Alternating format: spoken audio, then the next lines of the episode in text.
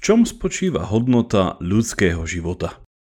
Profesor a biochemik Ladislav Kováč odpovedá, že v jeho časnosti a pominuteľnosti a že dôstojnosť žitia by mala vrcholiť v dôstojnosti smrti. V našom novom podcastovom formáte, ktorý sme nazvali Zvedochtivé čítanie, si v najbližších 4 dávkach budete môcť vypočuť knihu práve od profesora Kováča s názvom O zmysle ľudského života a na jej načítanie sa podujal herec SND Alexander Barta. Ďakujeme ako pánovi profesorovi, tak aj vydavateľstvu Absint za súhlas túto vzácnu monografiu na podcaste reprodukovať v audiopodobe. Link na fyzickú kópiu nájdete v popise tejto dávky a prajem vám zvedochtivé čítanie.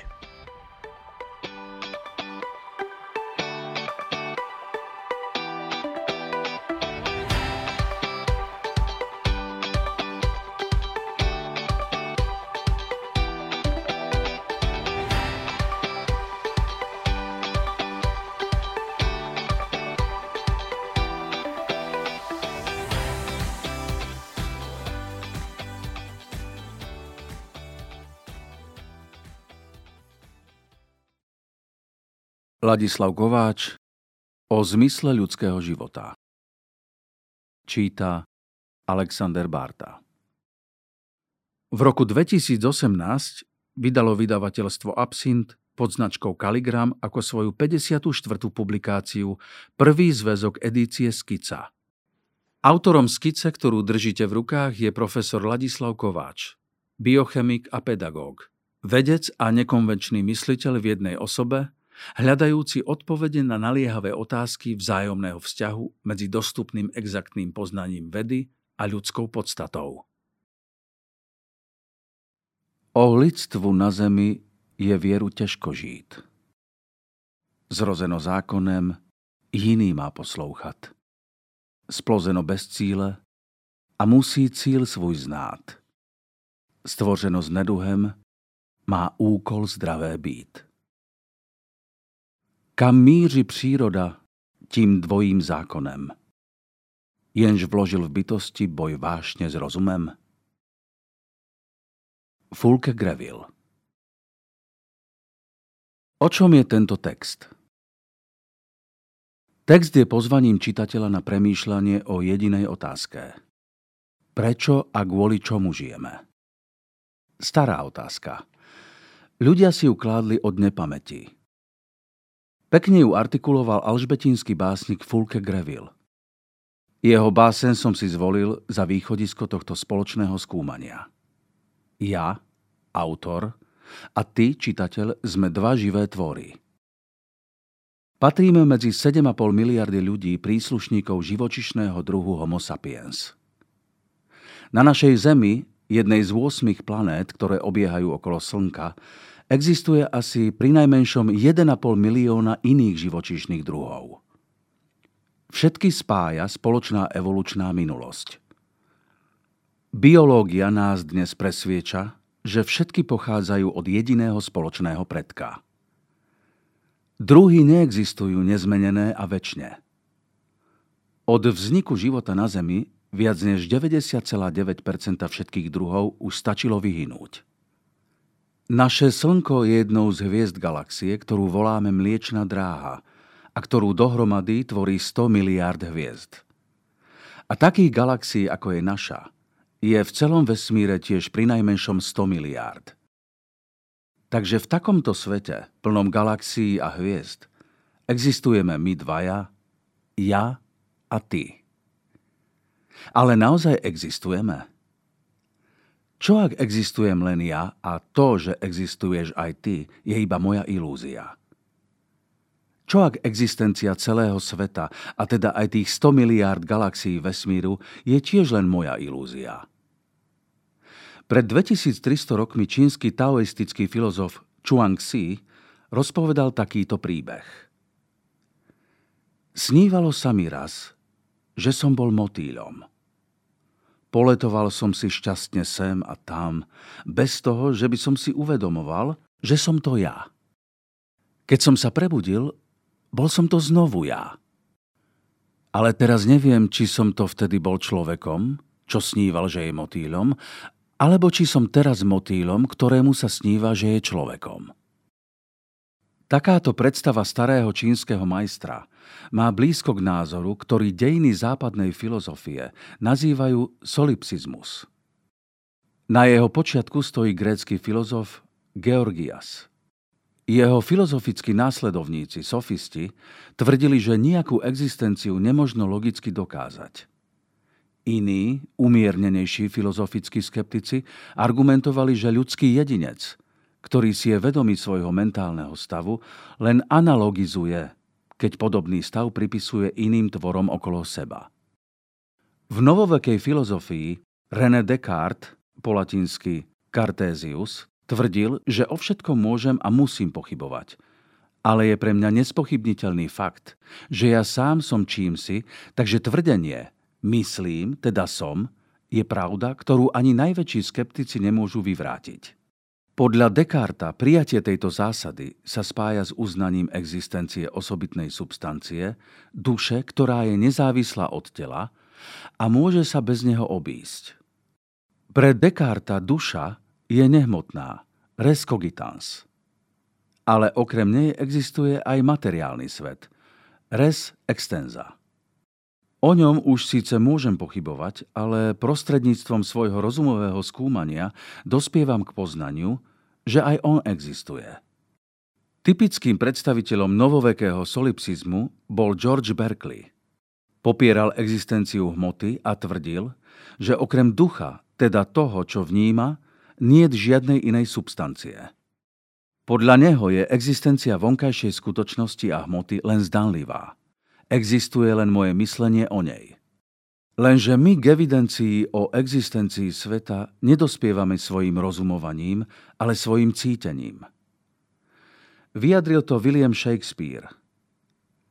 Niet takého filozofa, čo by trpezlivo znášal bolesť zubov. Pod tlakom neznesiteľnej bolesti aj najpresvedčivejší solipsista opustí presvedčenie, že svet je len jeho predstava. To, čo robí bolesť takou silnou a ťa presvieča, že ty a s tebou aj svet ako príčina tvojej bolesti existujete, je fakt, že bolesť prežívaš, preciťuješ ako svoj vlastný privátny zážitok. Cítim, teda som, vyjadruje ľudskú situáciu vhodnejšie než klasické karteziánske myslím, teda som. V protiklade k filozofom racionalistom filozof David Hume tvrdil, že človek nie je racionálny živočích. Jeho správanie riadi nie rozum, ale emócie. Rozum je a má byť len otrokom vášní. Nemôže si nárokovať viac, než im slúžiť a poslúchať ich. Už 100 rokov pred Humeom Blaise Pascal napísal, že srdce má svoje dôvody, ktoré rozum vôbec nepozná. O tom, že existujem nie iba ja, ale aj ty, môj čitateľ, ma presviečajú aj moje emócie. David Hume už vedel, že máme prirodzenú schopnosť preciťovať nie iba svoje vlastné emócie, ale sa vciťovať do prežívania iných ľudí. Túto ideu rozvinul Humeov súčasník Adam Smith.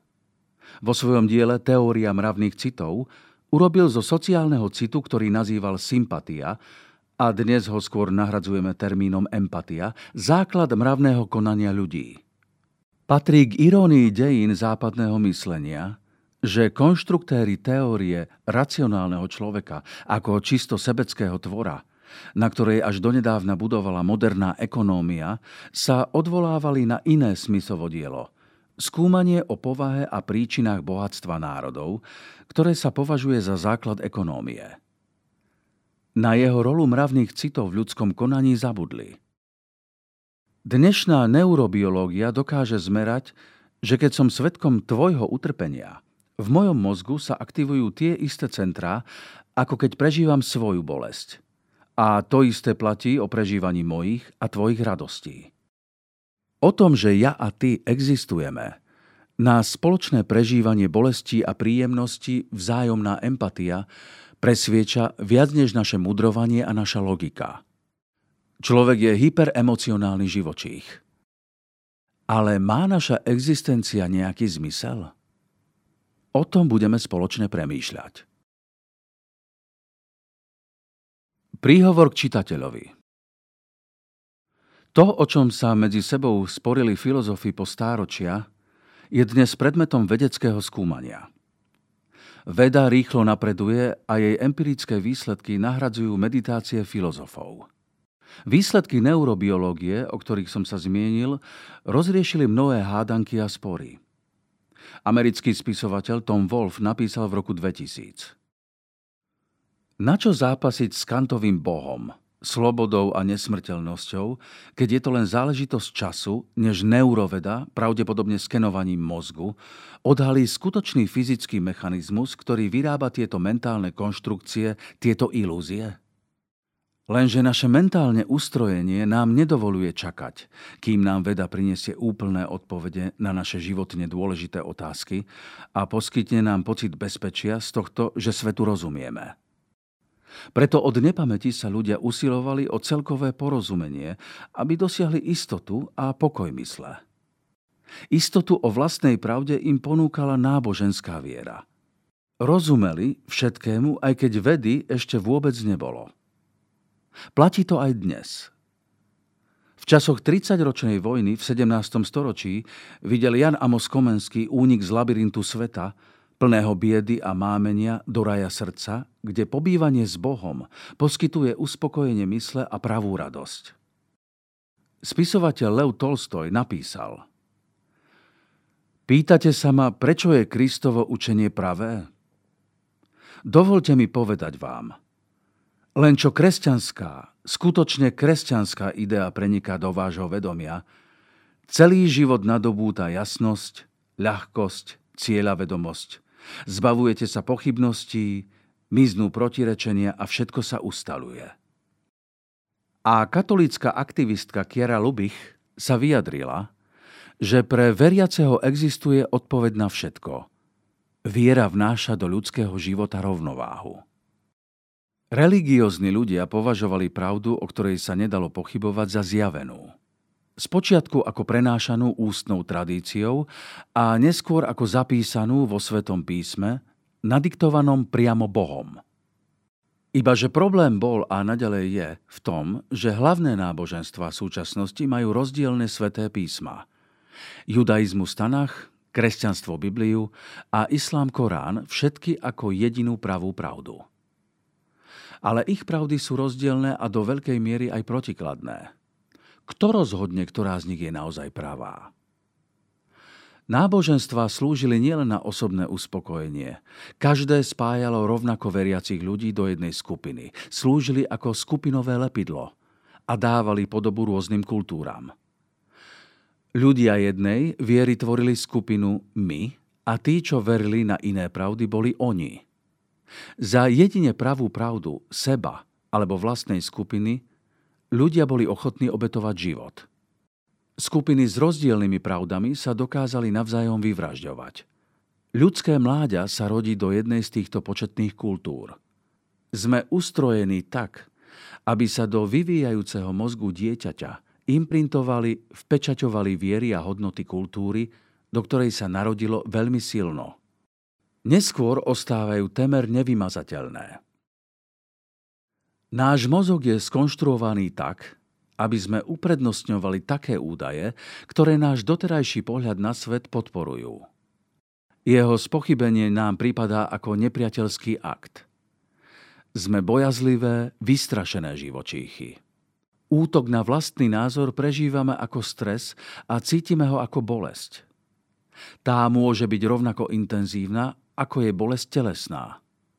Od počiatku ľudstva až po naše storočie si človek bránil pohľad na svoj svet a vlastnej skupiny. Ba vnúcoval ho iným skupinám. V dávnych dobách oštepmi, neskôr mečmi a puškami, dnes prostriedkami modernej techniky.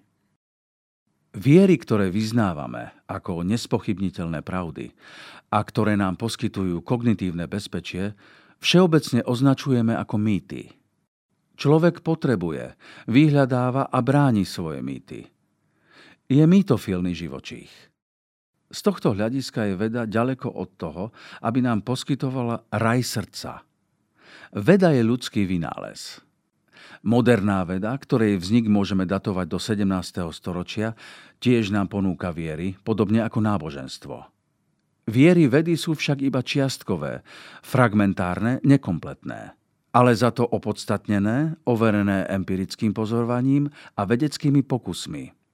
Nazývame ich vedeckým poznaním. Akýkoľvek človek si môže pokus zopakovať a dospeje k rovnakým zisteniam. Výsadou vedeckého poznania je jeho reprodukovateľnosť. To robí z vedy jedinú inštitúciu, ktorá má nadkultúrny charakter. Pravdy vedy sú pravdy provizórne, nie sú večné, neboli zjavené. Sú však všeobecne testovateľné a reprodukovateľné. Iba nový vedecký pokus ich môže vyvrátiť, ale tým aj otvoriť priestor pre hľadanie nových interpretácií sveta. Hlavným potvrdením pravd vedy je technika. Využíva poznatky vedy na zhotovenie stálych nových technických zariadení. Sú pre nás užitočné a príjemné. Tým, ako by zjemňovali, ba priam ospravedlňovali fakt, že výpovede vedy, predbežné, nedokonalé a možno aj chybné, dokážu byť aj kruté a nemilosrdné. Ľudí, čo na počiatku 20. storočia považovali teóriu atómu za rovnocennú mýtu náboženstiev, presvedčilo použitie atómovej bomby v polovici storočia, že sa mýlili. Vyžaduje si skromnosť, ale hlavne statočnosť zmieriť sa s faktom, že naše poznanie sveta zásluhou vedy je stále ešte slabé.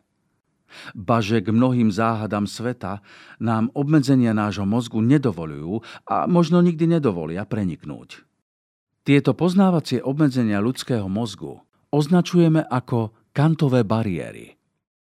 Súčasná veda ich už síce aj prekračuje a siaha do sveta za nimi. No obraz, ktorý nám o ňom predkladá, je prizložitý a takmer nezrozumiteľný. Ale okrem vedy nemáme žiadne iné prostriedky, akými získať nové poznanie sveta. Našťastie máme iný vynález ľudskej kultúry, umenie, aby nám prinášalo životnú múdrosť a pokoj duše. Porozumenie dosahujeme prostredníctvom krásy.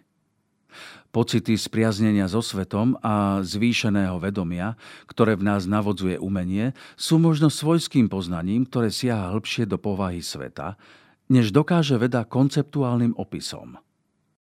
Ak však je to poznanie, je individualizované špecifické pre každého jedinca. Iné pre mňa, iné pre teba. Podobá sa poznaniu cez intuíciu. Poznania umením a intuíciou sa vymykajú kritériu reprodukovateľnosti. Veda sa raz určite pokúsi preskúmať aj ich pravú povahu. Nevieme, za akým výsledkom. Nie som si však istý, či ho pre svoje uspokojenie budeme naozaj potrebovať. Možno aj ty si náboženský veriaci. Viera v Boha a v nesmrteľnosti poskytuje pokoj duše. Tvoja náboženská viera ťa robí solidárnym s rovnako veriacimi.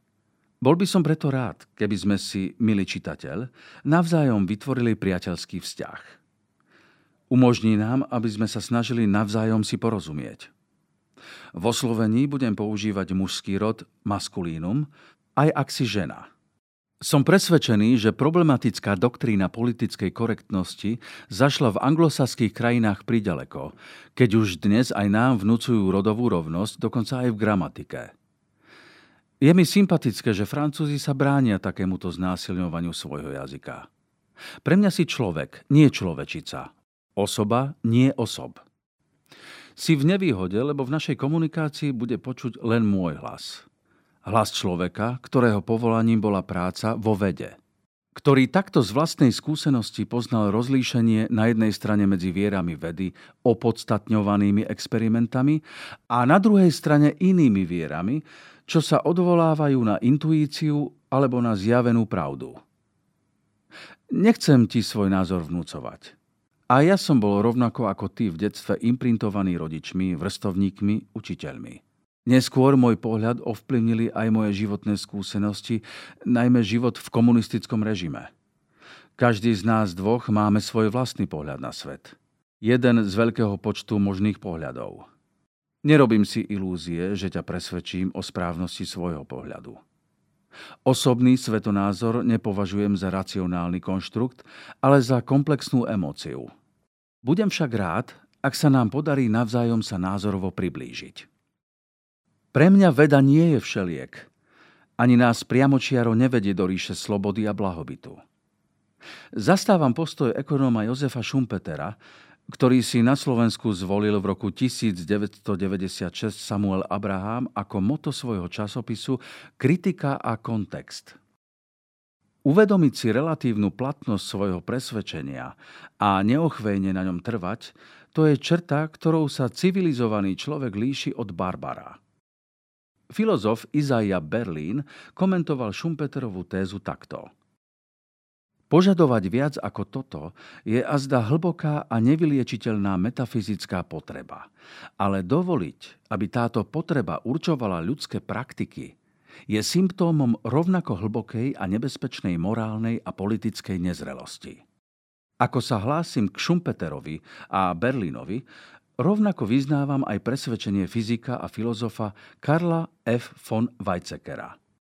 Tolerancia ako politická záruka slobody pre iných nie je zrieknutím sa otázky pravdy, ale tvorbou priestoru pre ňu. Pluralisticky pripustené hodnoty nie sú všetky rovnako dobré. Nie je teda jedno, ktorú si zvolíme. Pravda je sama o sebe intolerantná. Kto vie, že 2 x 2 sú 4, môže síce o tom mlčať, ale nemôže úprimne pripustiť, že by to mohlo byť aj 5. A keď blaho spoločnosti závisí od toho, či pozná a uznáva, že 2 x 2 sú 4, musí o toto uznanie bojovať. Tolerancia ako neutralita voči pravde je zhubná. Ale pretože pravdu možno prijať iba v slobode, nie pod nátlakom, je tolerancia ako tvorba priestoru, v ktorom možno pravdu nájsť a prijať nevyhnutná. Si možno môj vrstovník, starý človek s podobnými skúsenosťami, ako sú moje. Možno aj tvoje správanie, podobne ako moje, vyjadruje teraz stará čínska ľudová pieseň Na lukách u řeky. Obláčku stádo teplý vítr schání. Sám toulám se u řeky lučinami. Dí lidé. Ten se má, ten starý pán. A nevědí, jdu k štěstí smířen sám. Ale možno si naopak mladý človek a život máš pred sebou. Keď som bol v tvojom veku, presvedčil som svojich spolužiakov, aby sme si na maturitné oznámenie dali ako predsavzatie Majakovského verš. My život na zemi pretvoríme. Nuž, nepretvorili sme ho. Niektoré moje závery v tomto texte ti možno budú pripadať ako rezignácia na predsavzatia mladosti. Ale nejde o rezignáciu. V mojom chápaní životná múdrosť je ako minca s dvomi stranami. Jednu predstavuje múdrosť mladosti a druhú múdrosť staroby. Múdrosť staroby je múdrosťou skúseností. Skôr pasívnou než aktívnou, ale život udržuje a poháňa múdrosť mladosti, sny, plány, entuziasmus, viera v ideály. Slovami Andreja Sládkoviča: túžba živá po kráse. Nepokoj duší svätý. A či skôr pochabosť mladosti? Ale ak tak, svätá pochabosť. Na múdrosť staroby, na pocit, že život mal zmysel a sa naplnil, si treba nažiť cez múdrosť pochabosť mladosti. Usilovaním o nemožné. Vyznávam so sociológom Maxom Weberom. Ľudia by nikdy nedosiahli to, čo je možné, keby sa neusilovali o to, čo možné nie je. Touto zásadou som sa riadil ako učiteľ vo svojej pedagogickej činnosti a k nej som viedol svojich žiakov. Pravá múdrosť staroby nie je sebecká. Je v nej aj rešpekt k múdrosti mladých a pokojné empatické zdieľanie ich túžob a radostí. Táto kniha nie je návodom na použitie. Nič ti neradí ani nepredpisuje. Môj mladý priateľ, nesúhlas so mnou. Pokúšaj sa o alternatívne výklady tých empirických dát, ktoré ti predkladám a z ktorých vychádzajú moje úvahy. Najväčší z anonymov. Nedozvieme sa, aký si. A žiaľ, Raz navždy je to dané. Nečitateľne si sa podpísal pod vlastné dielo, Pane. Horúčkovité naše predstavy. To naša duša chorá, z poznania, v lebke ako v náprstku, vynáša vodu z mora. Je to skôr o nás ako o tebe. Môj Pane, je to o nás. A delí nás to ako zvieratká, delieva pach a vôňa. Ale ty si. Ty, princíp, milosť žiť pre nepatrné telo. A je to prosté, že si. Musí byť i autor, ak je dielo. A dielo je, a my sme v ňom i ním. Ó, mierou našej chvály, nesmrteľný Boží anonym. Aký sme vlastne malí. Milan Rufus. Tvorivosť prírody. V dejinách poznávania sveta možno rozlíšiť dve obdobia.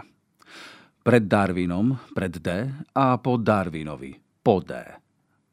Prelom medzi nimi predstavuje rok 1859, keď anglický prírodovedec Charles Darwin vydal knihu o vzniku druhov prirodzeným výberom. Prvé obdobie zaberá 150 000 rokov existencie moderných ľudí, druhé je 1000-krát kratšie. Až do Darwina si ľudia nevedeli vysvetliť usporiadaný svet okolo seba inak, než ako výtvor múdreho stvoriteľa. Tým mohol byť buď Boh, alebo samotná príroda považovaná za logos, svetový rozum. Ak natrafíš na komplikované zariadenie, napríklad hodiny, nebudeš pochybovať o tom, že musia byť dielom hodinára. Takisto za ešte komplikovanejšími zariadeniami, živými tvormi, hľadali ľudia ich zhotoviteľa, ktorý ich zhotovil raz a navždy a oni zostávajú naveky nezmenené. Aj najvýznamnejší zakladatelia novovekej vedy, astronóm Galileo Galilei, fyzik Isaac Newton či matematik Leonard Euler boli presvedčení, že veda potvrdzuje Božiu existenciu a dokonalosť. Podľa Newtona slepá metafyzická nevyhnuteľnosť, ktorá je všade a vždy, nemôže vytvoriť rozmanitosť vecí. Celá bohatosť prirodzených vecí, ktoré nachádzame uspôsobené pre rozdielne časy a miesta, nemôže vzniknúť z ničoho iného, než z ideí a vôle bytosti nevyhnutne existujúcej. A Newtonovo dielo oslávil básnik Alexander Pope. Príroda a jej zákony ležali skryté v tme. Povedal Boh. Buď Newton a všetko sa rozsvietilo. Takže ak si, milý priateľ, človek, ktorý aj dnes verí v Božiu existenciu, si v dobrej spoločnosti veľkých duchov, čo pomáhali tvoriť západnú kultúru. Darwin a v rovnakom období aj iný prírodovedec Alfred Russell Wallace na základe pozorovaní dospel k záveru, že zložité výtvory živej prírody nie sú priemyselným dielom nejakého nezávislého tvorcu, ale dôsledkom dlhotrvajúcej evolúcie. Procesu, v ktorom sa svet neustále premieňa. V evolúcii bez úmyslu a celkom náhodne vznikajú najrozmanitejšie útvary a postupne sa odstraňujú také varianty z nich, ktoré nie sú v danom prostredí stabilné a preto nepretrvávajú. Živé tvory sa premieňajú, vyvíjajú z iných. Evolúcia života je len súčasťou evolúcie celého vesmíru a jeho podoba sa časom mení. Usporiadanie, ktoré sa nám môže javiť možno aj ako zázračná dokonalosť, je a posteriorný jav. Jednoducho výsledok prirodzeného výberu. Nevhodné, nevydarené výtvory boli odstránené.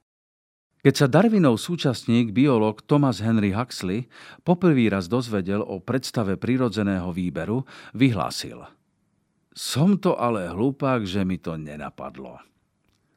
Ale napadnúť mu nemohlo, lebo ľudí prirodzený výber nastavil tak, aby sme boli presvedčení, že tam, kde je dielo, musí byť aj autor. Ako to vyjadril vo svojej básni Milan Rufus.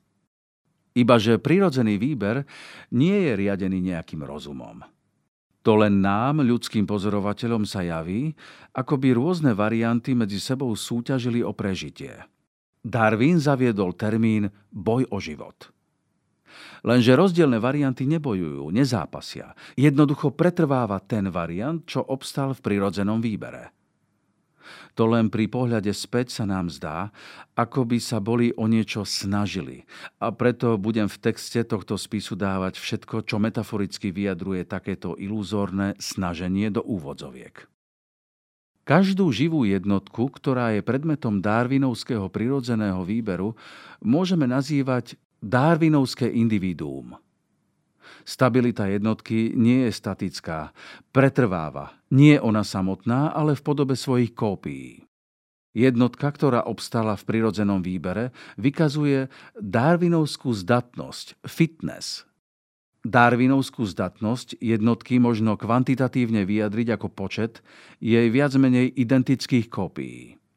Ak uvažujeme ľudského jedinca ako darwinovskú jednotku, potom jeho darwinovskú zdatnosť vyjadruje počet jeho potomkov. Čím má viac potomkov, tým väčšia je jeho zdatnosť. Tým väčšiu má šancu, že v prirodzenom výbere obstojí v porovnaní s inými darwinovskými jednotkami, ktoré majú potomkov menej. Darwinizmus ako teória evolúcie prirodzeným výberom sám prechádzal evolúciou až do dnešnej podoby. Ani tá nie je definitívna. Bol potvrdený empirickými pozorovaniami, ale aj experimentálne. Ale sám sa menil aj tým, že do seba prijímal nové poznatky, čo prinášal pokrok vied. Vlastne aj veda je darwinovským individuom. Prirodzený výber podporoval vedu ako úspešný výklad sveta a vytláčal iné, menej vydarené. Ak si veriaci katolík, možno vieš, že v roku 1996 aj katolícka cirkev prijala Darwinovú ideu evolúcie prírody ústami pápeža Jána Pavla II., ktorý vyhlásil, že evolučné učenie je viac než iba hypotéza. Súčasný darwinizmus chápe evolúciu sveta ako proces, ktorý spočíva v masívnej samoorganizácii hmoty. V podmienkach, v ktorých dochádza k darwinovskej evolúcii, hmota sama nie je pasívna, ale tvorivá. Celý proces evolúcie je jednosmerný a progresívny. Vo svojej podstate je evolúciou poznania. Dnes vieme to, čo Darwin nevedel, že poznanie získané v biologickej evolúcii sa nestráca, ale sa ukladá, archivuje do zariadení, ktoré nazývame gény. Kompletný súbor génov nazývame genóm. Muselo uplynúť až 100 rokov od darwinovského prelomu z roku 1859, aby sa poznatok o schopnosti hmoty javiť samoorganizáciu a tvorivosť začal stávať takou vedeckou samozrejmosťou, akou sa nám javí dnes v druhej dekáde 21. storočia. Nemáme zatiaľ presný údaj, kedy sa začala darwinovská evolúcia na našej Zemi. Empirické nálezy pribúdajú a údaj spresňujú. Najnovší odhad je, že to bolo pred 4,2 miliardy rokov, pričom Zem vznikla pred asi 4,6 miliardy rokov. Rýchlo sa hromadia objavy, že zrejme okolo väčšiny hviezd obiehajú planéty, podobne ako okolo nášho Slnka. Ak sú aspoň na niektorých z nich podmienky podobné ako na Zemi, môžeme predpokladať, že sa aj na nich vyvinul život. Astrofyzik Lee Smolin vyslovil dokonca hypotézu, že darwinovský prirodzený výber nie je obmedzený len na život, ale že k nemu dochádza celkom všeobecne. Podľa neho aj vesmír, v ktorom my žijeme, bol vybratý z početných iných vesmírov ako najzdatnejší. Na našej Zemi darwinovský výber a darwinovská tvorba prebiehajú na rôznych hierarchických úrovniach organizácie hmoty.